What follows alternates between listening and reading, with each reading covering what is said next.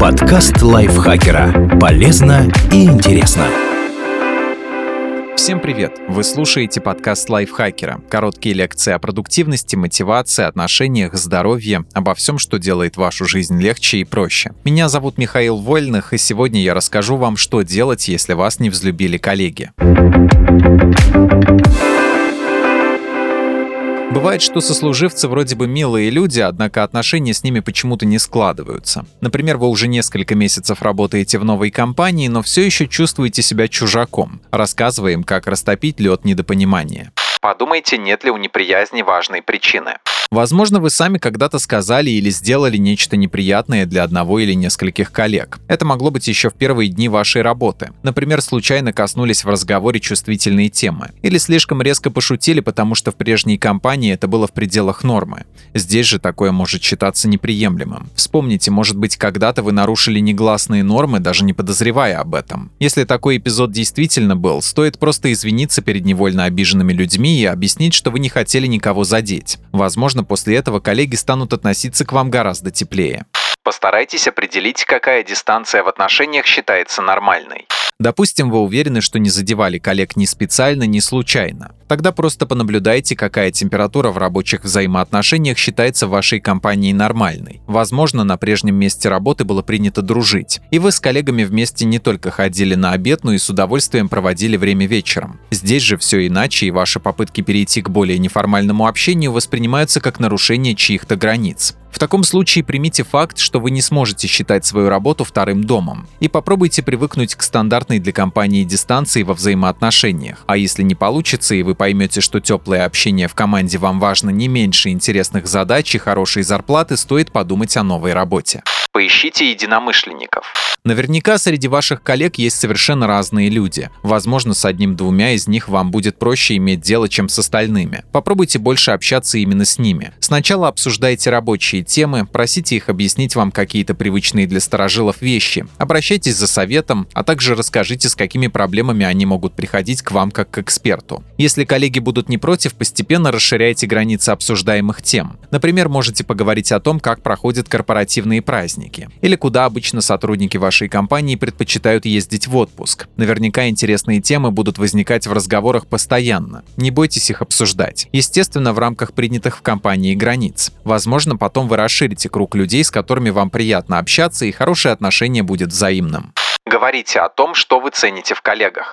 Чего точно не стоит делать, дружить против кого-то из вашей команды или отдела, а также сплетничать о сослуживцах. Открыто упрекать коллег в присутствии других людей тоже вряд ли хорошая идея. Любой рабочий конфликт лучше постараться решить без посторонних. А вот рассказывать коллегам, какие их профессиональные качества и поступки вызывают у вас уважение, идея неплохая. Возможно, вам действительно есть чему поучиться у окружающих. Не скрывайте своих эмоций, говорите о них прямо. И наедине, и в общем пространстве офиса. Например, вы наблюдали, как ваш коллега доброжелательно уладил конфликт. Вас восхитило, что на грубость клиента он отвечал спокойно и с достоинством, и быстро нашел выход из неприятной ситуации, устроившей обе стороны. Расскажите коллеге о своих впечатлениях. Наверняка ему будет приятно услышать подобное от такого же профи, как он сам. Но помните о главном условии – ваши эмоции должны быть искренними. Не стоит выдавливать фальшивые комплименты и надевать нарисованную улыбку. Это может лишь навредить отношениям с коллегами. Обсудите проблемы с начальством. Руководитель – это именно тот человек, что взял вас на работу. Значит, он видит вас ценного специалиста. Вряд ли ему хочется наблюдать напряженные взаимоотношения в отделе, ведь они не сделают работу эффективнее. Поэтому вы можете считать непосредственного начальника своим союзником. Если вам трудно стать одним из признанных членов команды, обсудите сложности с руководителем. Расскажите ему, что во взаимоотношениях с коллегами кажется вам неприемлемым. Сообщите, какие внутренние правила непонятны или вызывают недоумение. Может быть, начальник поможет вам адаптироваться в коллективе, например, поговорит с другими вашими коллегами и выяснит причины их прохладного к вам отношения, а потом подскажет, как решить проблему. Но если вы хотите продолжать здесь работать, не стоит рассказывать начальству, какие неприятные люди собрались у него в отделе. Руководитель, как правило, отлично знает людей из своей команды и может счесть неприятным человеком именно вас. Будьте самим собой.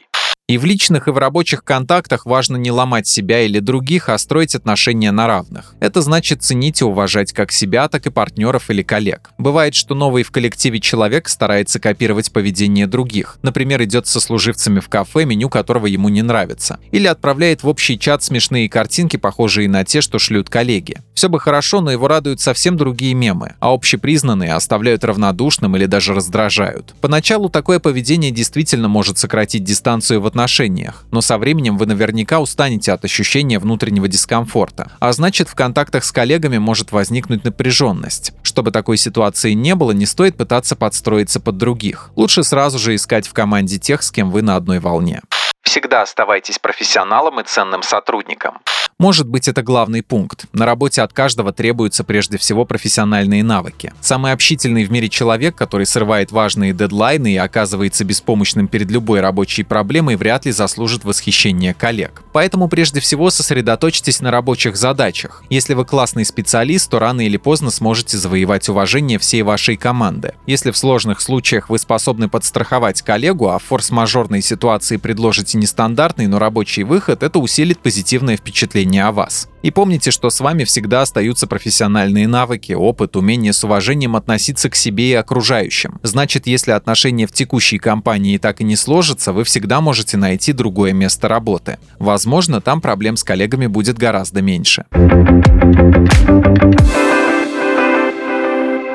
Спасибо Наталье Небогатовой за эту статью. Подписывайтесь на подкаст Лайфхакера на всех платформах, чтобы не пропустить новые эпизоды. А еще слушайте наш подкаст про кино «Смотритель». В новом сезоне мы обсуждаем околокиношные темы. На этом я с вами прощаюсь. Пока.